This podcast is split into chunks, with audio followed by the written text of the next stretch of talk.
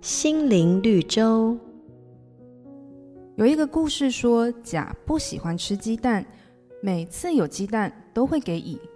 刚开始乙很感谢，久而久之就习惯了，甚至觉得理所当然。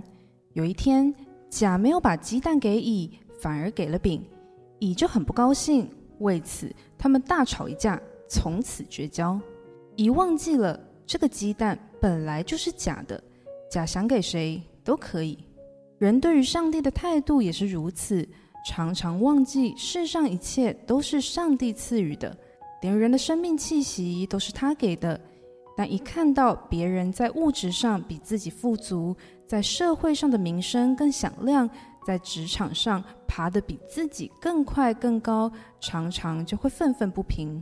上帝照着自己的意思给了每个人不同的际遇，你可能比某些人条件好一点，自然也有另一些人条件比你更好一些。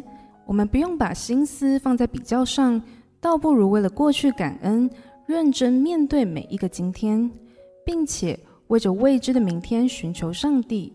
相信若能运用神所赐的条件，必有超乎所求所想的福为你预备。瑞元银楼与您共享丰富心灵的全员之旅。